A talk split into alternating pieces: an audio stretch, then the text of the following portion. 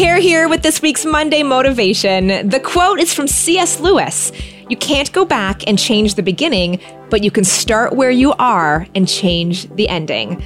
The Canadian Mental Health Association says that by the age of 40, 50% of Canadians will have or have had a mental illness. Now, a lot of mental health issues are rooted in our past. So it could be something from your childhood or even before that, inherited from your family history. But no matter where you started or what hurts you carry now, you decide what steps you'll take to change the course. God is still writing your story. So don't look back with regret, but rather look forward with promise, starting right now. Happy Monday.